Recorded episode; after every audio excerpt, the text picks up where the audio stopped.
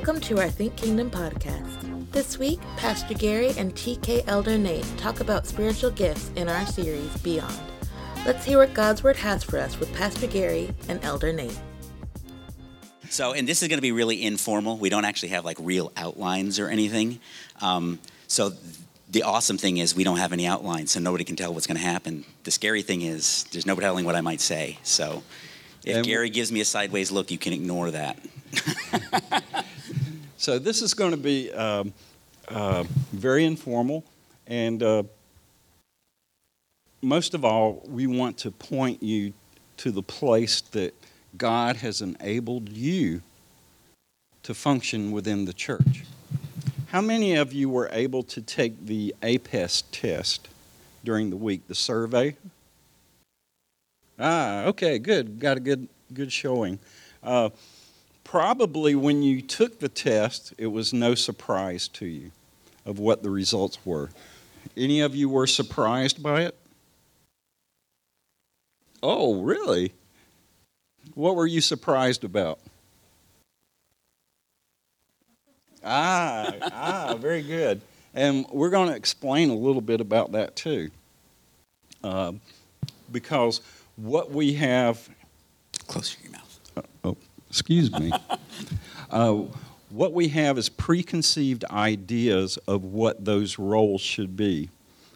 And what we want to do is debunk the myth and see how it applies to all of us. Because these are beautiful gifts that God has given to the church and for the church. I'm sorry, am I taking words out of your mouth? Nope. Okay. Nope, go ahead.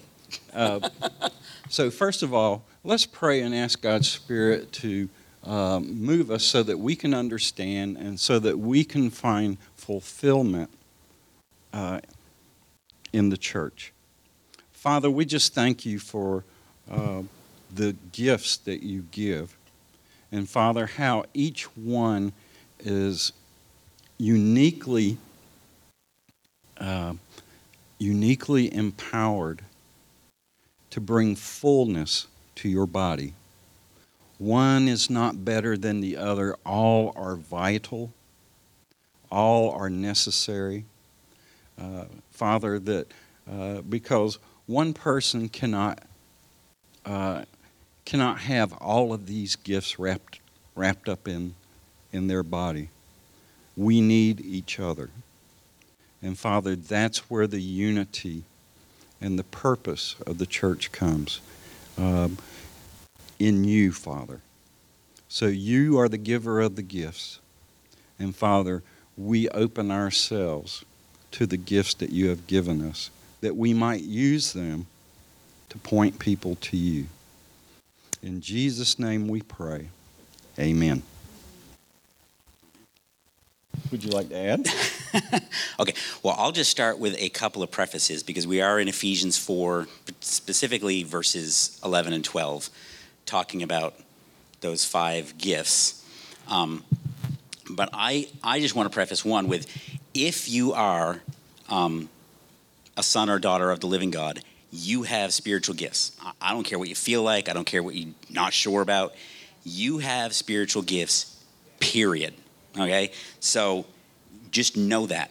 1 Peter 4, he says that as each has received a gift, use it to serve one another. He says each. He doesn't say if, he says as.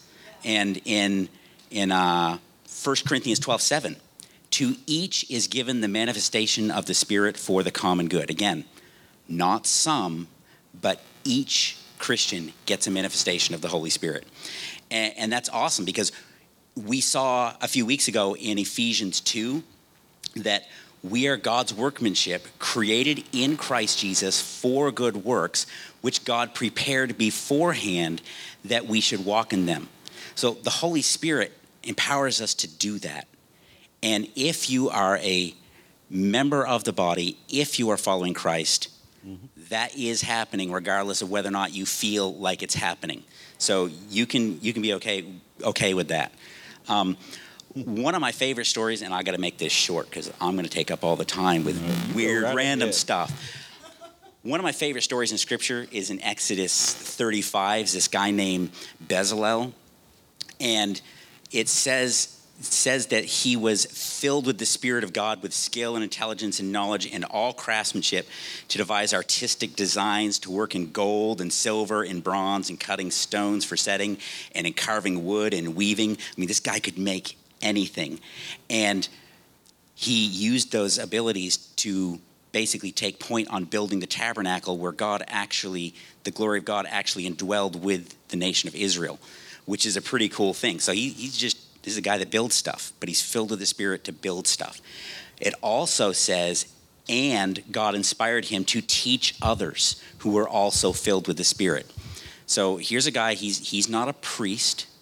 He's a builder, but he's empowered with the Spirit and he's teaching others who are then filled with the Spirit to serve God in the way that they were called.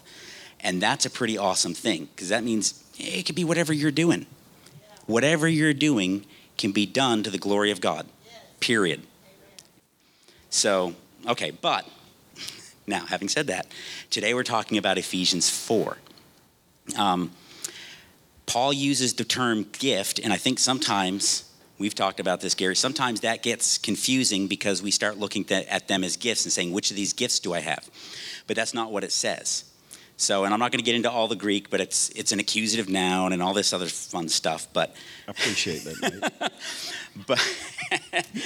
but what that means is that these are gifts to the body. They're not gifts to you as an individual.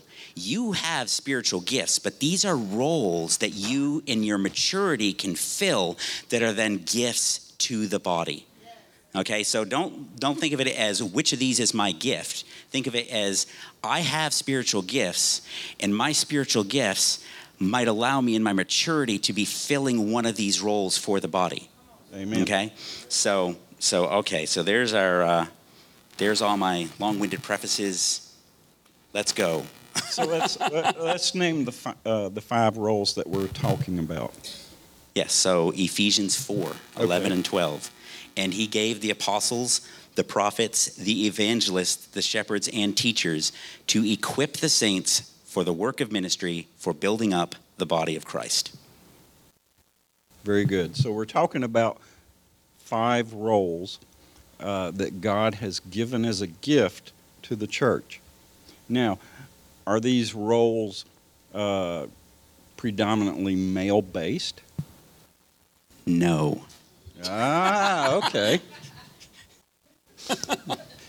So, Tanya, don't be surprised by what gift you have as pastor, okay?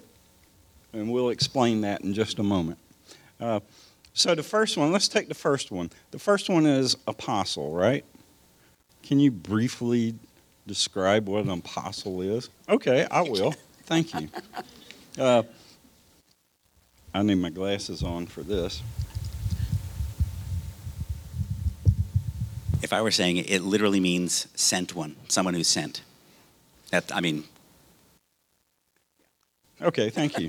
I keep it short and simple. But for those of us who don't understand sent one, we can look at people who are visionary, who are pioneering. They have new initiatives, and they look at expansion. Does that make sense? Okay. You know, some examples of apostles in the Testament is Peter, John, Paul, Priscilla, and Aquila. Yeah, because they were visionaries, and they were sent to do a task. So how do we apply that to today? What is the role of an apostle in the church today? Go plant churches. Go plant churches.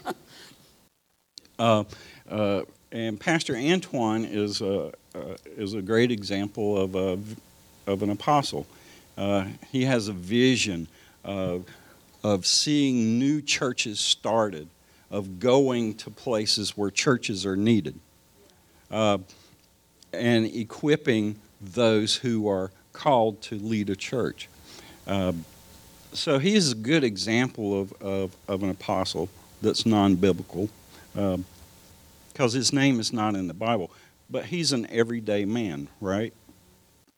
Okay, so would you like to explain a little more about the apostle? Yes. I think you covered it mostly. I mean, you're looking at people who are looking out there and saying, okay, for example, and I got to be careful here. This is where we get into the we don't have an outline, and I might say something. We tend to often in the church tend to divide up into groups of people. Some people are saying like, why do we have missions? You know, there's lots of people here that don't know Jesus or are having issues, and we don't need to go anywhere. And that's true to an extent. On the other hand, an apostle doesn't look at it that way. An apostle would look at that and say, well, gee whiz. I'm in Kannapolis, and I see lots of churches, but in Seiseki, Sakuragoko, Japan, there's 450,000 people and no church. We need to do something about that. So, that's that apostle's perspective. They're just like, I'm seeing people who don't have access to the gospel, who don't know who Jesus is, who don't know God, and we need to do something about that. Mm.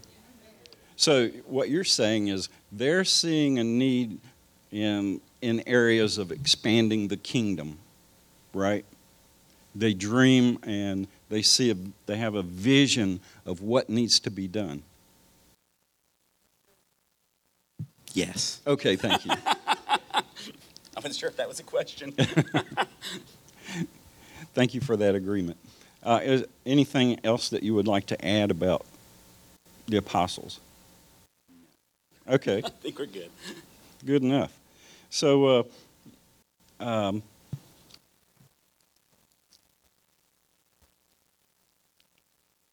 So how does that apply to us? Do you see a need for some type of ministry to be taking place to expand God's kingdom in a certain area? You may be called to be an apostle. But there's one thing. You're going to do this regardless of whether you have a title or not. Is that right? Oh, yeah. Yeah. Would you like to elaborate a little bit on that? I had some random thoughts. But, yeah, no, you do not have to have, and this is true for any of these things, you do not have to have a title or an official position to be a gift to the body. Okay? In fact, I would even argue that if you're laboring in obscurity, you're not getting credit for what you're doing, you're probably going to see a greater reward in the kingdom for that. It is, don't let a job description or an official title or position stop you from doing what God has called you to do. Period. So now we come to the next role, which is prophet, the most favorite. And it's because they say things that people don't necessarily want to hear. Yeah, sometimes you get into some places, not here, other places, and people want prophets to be like warm and fuzzy fortune cookies. Things are going to go well. God loves you. Here's a big hug, right? In Scripture, prophets are generally not loved. Because basically they're going around saying, what you're doing is wrong, knock it off. And people don't react well to that. And if you are prophetic by nature, you're probably not always going to be smooth around the edges. Okay? And maybe you might need to rein that in, because it does say in Scripture that when you rebuke people, you should do it in love and you should do it gently. But people don't like to be rebuked. No. I don't like to be rebuked. Leave me alone. And you don't know what kind of reaction you'll get when you deliver God's word. Yeah. Well, and I think one of the things, too, that's important for someone, if you have that bent, it's important to remember that there's a difference between the conviction of God and the condemnation of man. If you're a prophet, your job is not to go around condemning people, because you're in the same boat. Okay, you've got your own issues, but just because you have issues does not mean what's wrong isn't wrong. You're flawed, but you can still say, this is what God says. Yeah, I've got the same issue, but it doesn't mean that it's okay. You know, but don't go around condemning people. Go around convicting people with Scripture, with God's Word. So prophets are concerned about truth and holiness, obedience, and revelation. Is that what you're saying in a nutshell? Yeah. Okay, thank you. But, you know, prophets know God's will, and they deliver it. Sometimes I've seen people come up and just give you a word, and it's a word that you need, and it's said in truth and in love. Well, not necessarily in love, but it is spoken in truth, whether you want to hear it or not. That can be loving. Yes. 1 Corinthians says that one of the aspects of love is it doesn't rejoice in evil. Ah. There's some good stuff in the Bible. Have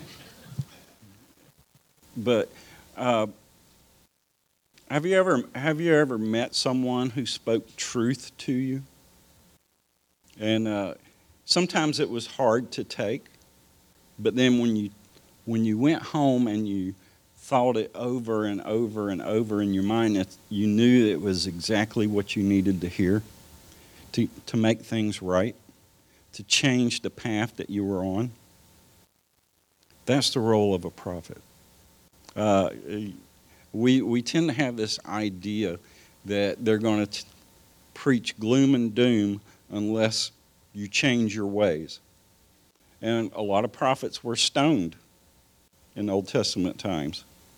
And New Testament. Okay, there you go. So prophets are not very, what's the word? Enjoyed? Received favorably. Because it's hard speaking the truth.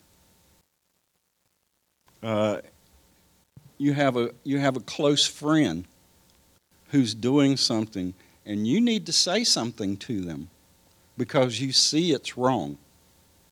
And you don't rest until you have to deliver that piece of word to them. Why are you afraid to deliver that word? Because you don't know how they're going to react to it. But, you know, that's not up to you. You've got the conviction in your heart to deliver that word, the truth. So what else can you say about prophets, Nathan? I would just say, remember, 1 Corinthians 8:1 says, there is no condemnation for those who are in Christ Jesus. So we're calling people to walk with God. We're convicting people to turn from their sin. But if you're in Christ, there's no condemnation. It isn't about stop doing that or God won't love you or accept you. And there's a very big distinction there. And we got to make sure we don't cross those lines. Did anyone score high as a prophet in their survey? Any hands? No? Okay, there's no one here to avoid then.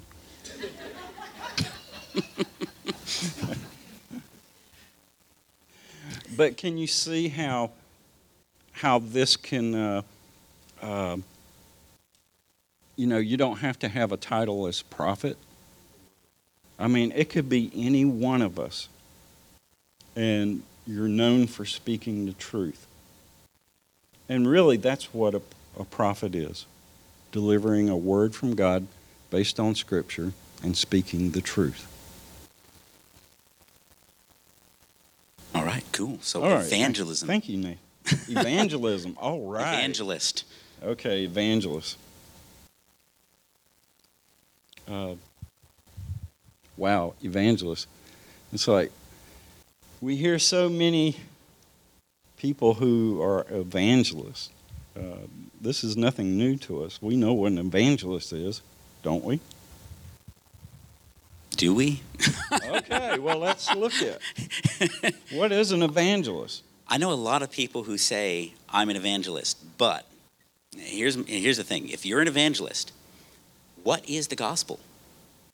Can you articulate? Because literally gospel is good news. Like, that's a literal translation. So what's the bad news? What's the good news? Why does it matter? So if you can't articulate that and you're an evangelist, you've got an issue. You know, so if you're feeling like that's your thing, like, make sure that you can articulate the gospel well, that you can make that relevant in different situations. And I would also say evangelists generally aren't shy, because, you know, you're speaking to anybody. And it's interesting because, especially in our culture now, sometimes we tend to try and tone down some of the religious stuff for good reasons sometimes. But the reality is like, we're not ashamed of our team in any other walk of life. Like, I wore a Patriots jersey into Panther Stadium because I'm not ashamed that I grew up in New England. Maybe I should be.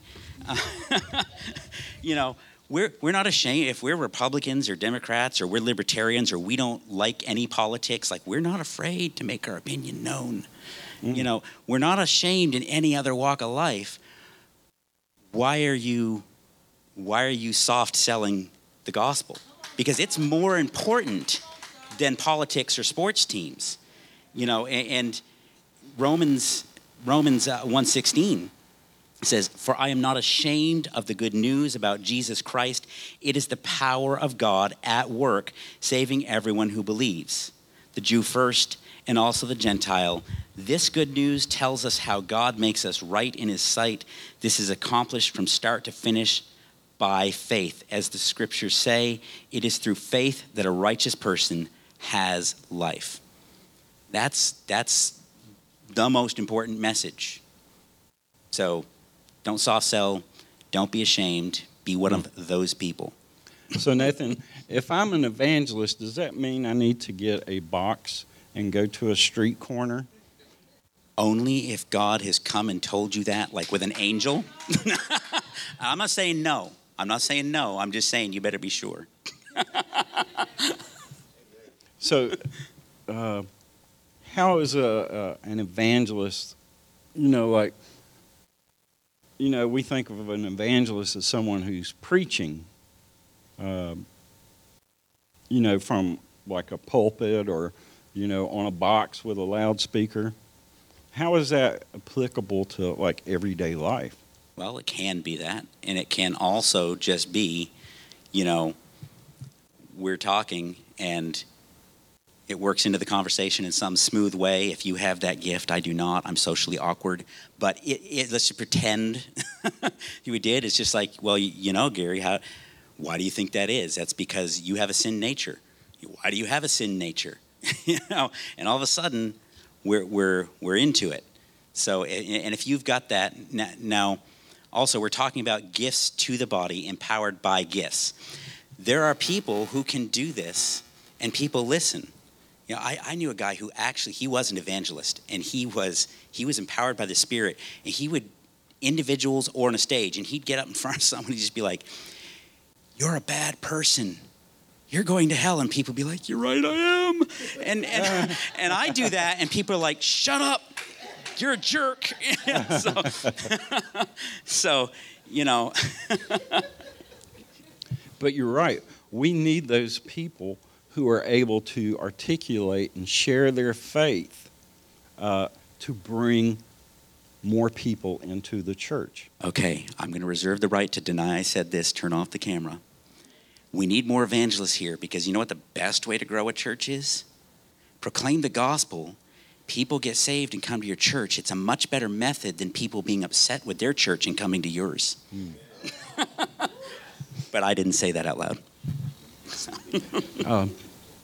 But it's people who have a desire to share the good news with anyone they come in contact. And these people usually have the gift of gab, and they don't mind sharing what's on their mind.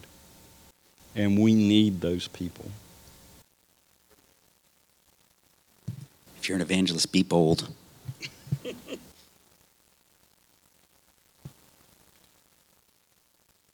Shepherds.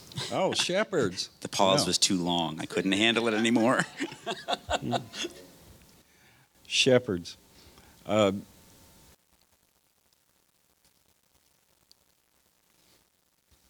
Shepherds care about the people that they deal with, the people in their flock. They counsel, they give, they empathize with the pain and suffering that people are going through. They also give encouragement. And you know what? I think Tanya can relate to that. You know, a shepherd is more than just a pastor. You know, a shepherd takes care of people in need. And they have a genuine concern about other people and their lives. And you see some of these roles. You're predominantly strong in one, but you're supported by another one that's almost as strong. When I took the test, I wasn't surprised at what I saw. It was teacher, shepherd. And a lot of times the people that, you know, I'm involved with as far as like a group or something like that, I always kept in touch with them. I always encouraged them. If they had questions, I would be glad to answer them for them, listen to them, give advice, counsel. And so, you know, it's not a, you don't have to be a pastor. Does that make sense?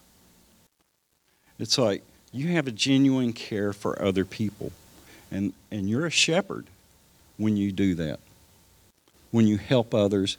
And you can okay, I won't go there, but anything you want to add to about the shepherding role?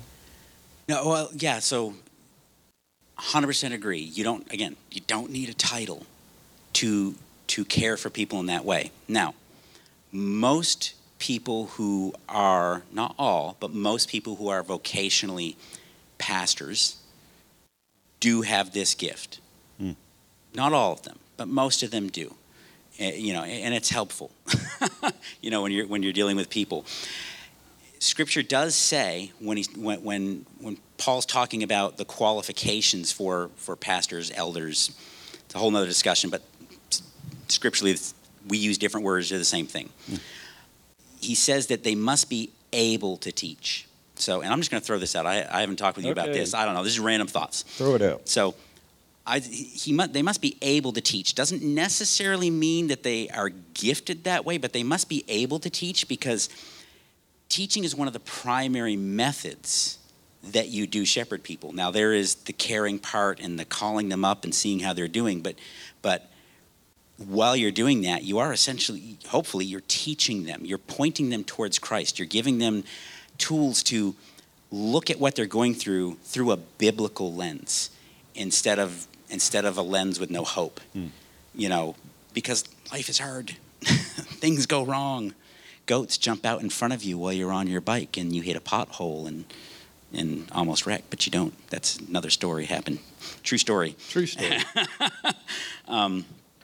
You know, by way of example, in Mark 6:34, Jesus saw the huge crowd as he stepped from the boat, and he had compassion on them because they were like sheep without a shepherd.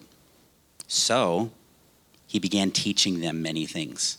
Like that was his reaction. But also notice that his reaction to people wasn't, I can't believe those idiots. Look at those. What is wrong with them? You know, like, you know, we tend to be like, I can't believe you believe that. What is wrong with you? You know, he looked at that crowd, and instead of saying, this is a bunch of messed up, sinful, ridiculous, dumb people, instead he had compassion on them. And that is the reaction that we should have when we look at people. People are not our enemy. Even the people who are our enemy are not our enemy, because our war is not against flesh and blood, but against principalities and powers. Amen. So, and I think that people who have that shepherding bent maybe come across across that a little bit easier than some of us. Mm-hmm. But we should all be looking at people with compassion and not with disdain. Well said, Nathan. Well said. A notable shepherd in the Bible would be Barnabas. What was his nickname? I heard someone say it. No, that was one of the disciples. Encourager. He was an encourager, wasn't he? Because he gave words of encouragement to people. It's almost like he was the opposite of the prophet. Exactly. We run to the shepherds after the prophet gets a hold of us. Because we need encouraging after we're told. So know who your shepherds are that you can turn to. But James was also seen as a shepherd, as an elder, overseer. Do you know of someone in your life who gives you encouragement?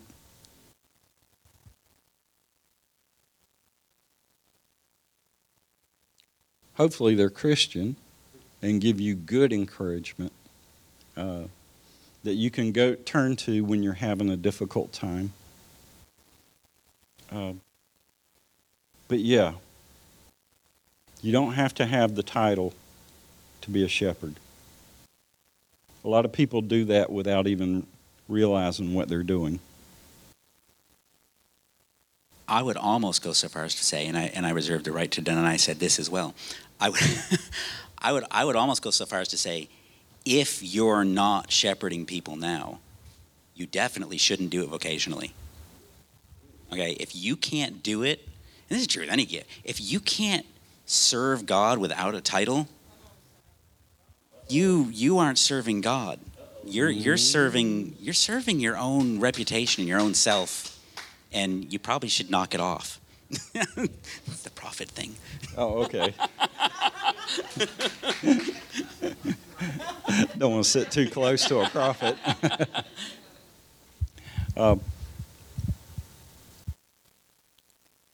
So what is the last one? Teacher. Okay, this one should be easy, right? Okay, go ahead. No, well, I will start with James 3:1. Okay. He says, "Dear brothers and sisters, not many of you should become teachers in the church, for we who teach will be judged more strictly." Now, tiny rabbit trail, when he's talking about judging, this isn't about like, you did more good than you did bad and you get into heaven. That's not what we're talking about. You are made righteous through Christ. Okay, so if you're in Christ, you're on Team Jesus. You're there. You don't have to earn it. You don't have to keep it. But there are rewards. Okay. Teachers are going to be judged more harshly when it comes to that reward than other people, because what you say matters. And so if you're teaching someone something, you better be sure. And if you don't know, be willing to say, "I don't know." That's a lot better than just making something up and misleading people and bringing people down the wrong path. And teachers are, they're needed. They're important. But sometimes they're not always the most engaging. So like Paul, take Paul, for example. So you've got Apollos and Paul. Paul was definitely a teacher. He wrote a good chunk of the New Testament. He had the ability, and we were talking about this earlier, a lot of times if you're teaching someone, you have to put things in a context that makes sense to them. So like I can get up here and I can start being like, okay, this is an accusative noun and that's a dative noun and this is why this is more important. And people's eyes will glaze over and it's like staring ahead. And it's not really always helpful or productive. But you need people who actually do know those things because those things actually do matter. You want to take those things and make them more practical. Put them into a context that's helpful. But if you're a teacher, you're not getting your sermon notes from someone online. You need to be like reading your own Bible and studying your own words and coming up with your own stuff, because if you can't do that, you probably aren't a teacher. You know, and by the way, Paul was not always engaging, because at one point in Acts, you've got him teaching, and he's so boring that someone fell out a window and died, and they literally had to raise him up from the dead. So that part was cool, but... Yeah. I've often heard that Paul taught on a doctorate level. His teachings were so high. Even Peter was like, well, we know... Yeah, he literally wrote that in the Bible. Paul is hard to understand sometimes. But in a lot of cases, there are teachers who can take those complex truths and can simplify it and share it with other people. Teachers love to learn. And there's the pitfall of becoming too intellectual, knowing too many things. Like, when I was preaching one time, I threw in a few Greek words, and it's like I quickly learned that people don't want to hear about Greek words. I don't understand why. I love Greek words, but people don't want to hear about them. Give me the meat. Just explain it to me. And that's why I've learned I like to keep things, I always follow the KISS principle. Keep it simple, stupid. Because I don't like to hear big words. I want someone to explain it to me on my level. Bruce is back there laughing at me because I have somewhat of a issue with using words that are too big for the conversation. And that's when my eyes glaze over. Wednesday night, we were talking about this, Antoine, Nathan, and Bruce and I. And Antoine and Nathan were just like rapid fire going back and forth. And my eyes just glazed over. I had no idea what they were talking about. I was so confused. And I said, please explain what you're talking about. And it took about 15 minutes before we got there. That's a fair critique. But teaching is, you don't need a title as a teacher to explain the Bible to your children. Every parent is a teacher. You don't have to know big words. You just have to have a heart for Christ and to bestow Bible knowledge upon your children.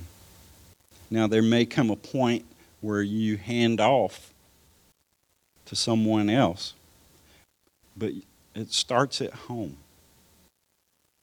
You are a teacher responsible for your children and for those who are living in your household. Would that be fair to say? Yeah. Okay. Absolutely.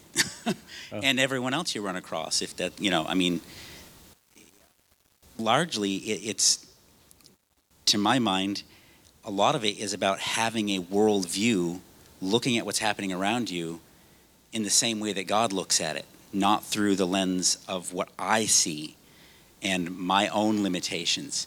You know, we sometimes we tend to, for example, so we alluded to the goat, and I was going about 55, hit a pothole, things are broken, I'm fine.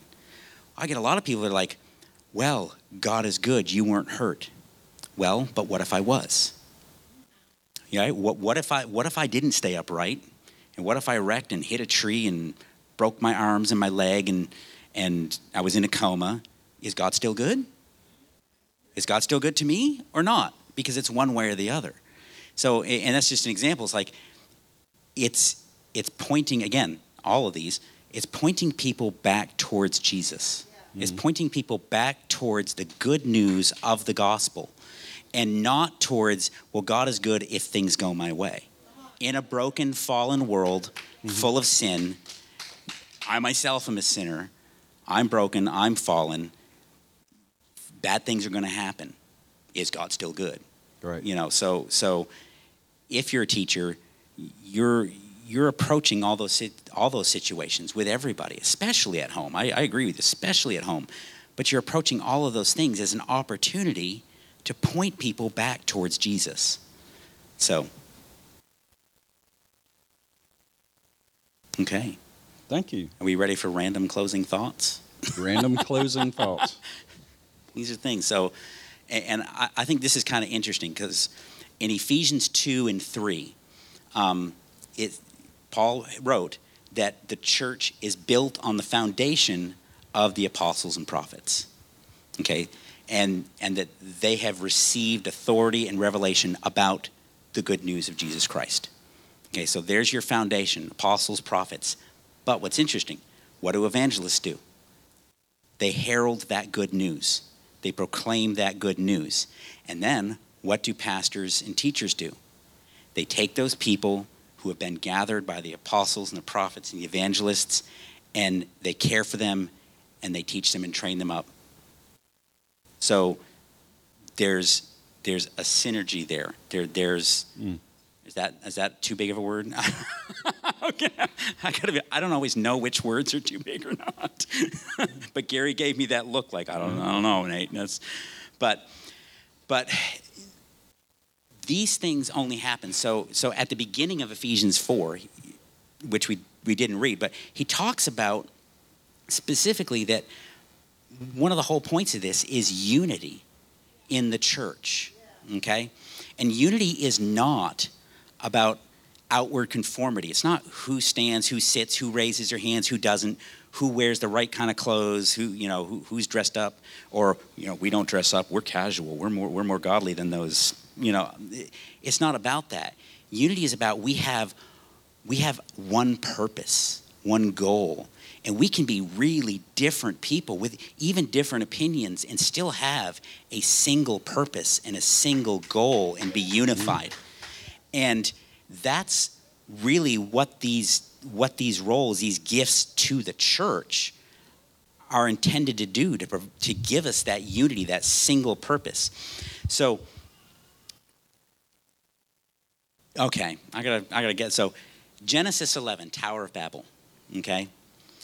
It says that God said that the people were united. They all spoke the same language, and God said that anything that they set out to do would not be impossible for them. He didn't put any limitations on that. Anything that they decide they're going to do, they're going to do.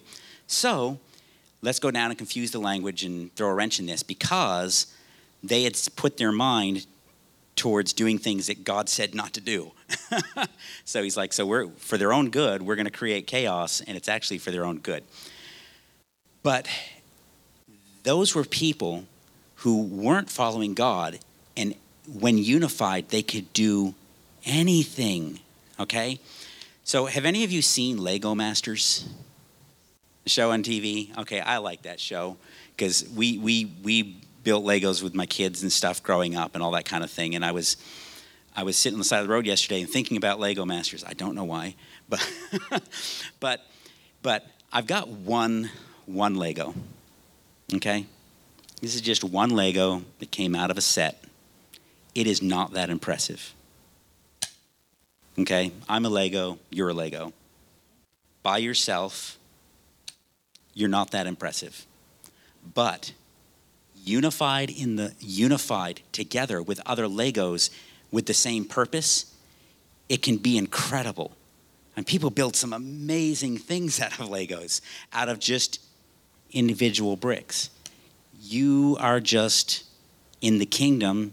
you're an individual brick. The glory belongs to Jesus anyways. It's not supposed to belong to us. If you're going to isolate yourself from the rest of the Legos, you're not going to be exercising gifts. You're not going to be useful. But together, unified, we can build whatever we put our minds to. There are no limitations, but we have to be unified, and we're not. And I'd like to point out, Nathan, since you brought that up, Jesus was the only person to embody all of these roles. He had a vision. He told the truth. And he evangelized people. He also shepherded his disciples. He had compassion. And he taught them. He taught them a lot. We can't embody all of those roles. That's why we need all of us to combine those roles together and work together in unity. That sound okay? I agree. Okay, thank you. But we all serve a role. We all have a purpose. To different degrees, those who are new to the faith, you are maturing in some of those roles. It's a growing process for all of us. I never thought that I would be a teacher of the Bible. I just had a passion for learning. I was like a sponge. I just wanted to know about this, know about that, know about everything I ran across. And it caused me to ask questions from people who knew more than I did. And it caused me to dig deeper into books and read and learn and study for myself. All the roles will propel you to go further and further in that area of giftedness. Now, I do believe that Antoine had, I don't know what the final decision was, but Antoine wanted to give people the opportunity to ask questions so that he can address specific questions about the topic. So if you have questions, you can text them to 704-939-6723 apparently. So that if you have specific questions about this, they'll get addressed. Whatever God has called you to do, you can go and do it. Okay, last random thought. Okay. It's really easy to start pursuing the gift instead of the gift giver. Okay? Your goal isn't spiritual giftings or a role in the body. Your goal is to become more Christ-like. Okay? I would rather 1 Corinthians 14:1, it says to desire spiritual gifts, but it says to pursue love. I would rather see a body of believers pursuing love and pursuing Christ and not worrying about what gift they do or don't have or what label to put on that than a body that knows all of the ins and outs of the gifts but isn't pursuing love and isn't pursuing Christ. Okay, so pursue Christ, pursue love. Your gifts, it'll work itself out. You don't need to worry about it. You know, it'll be okay. So, well said.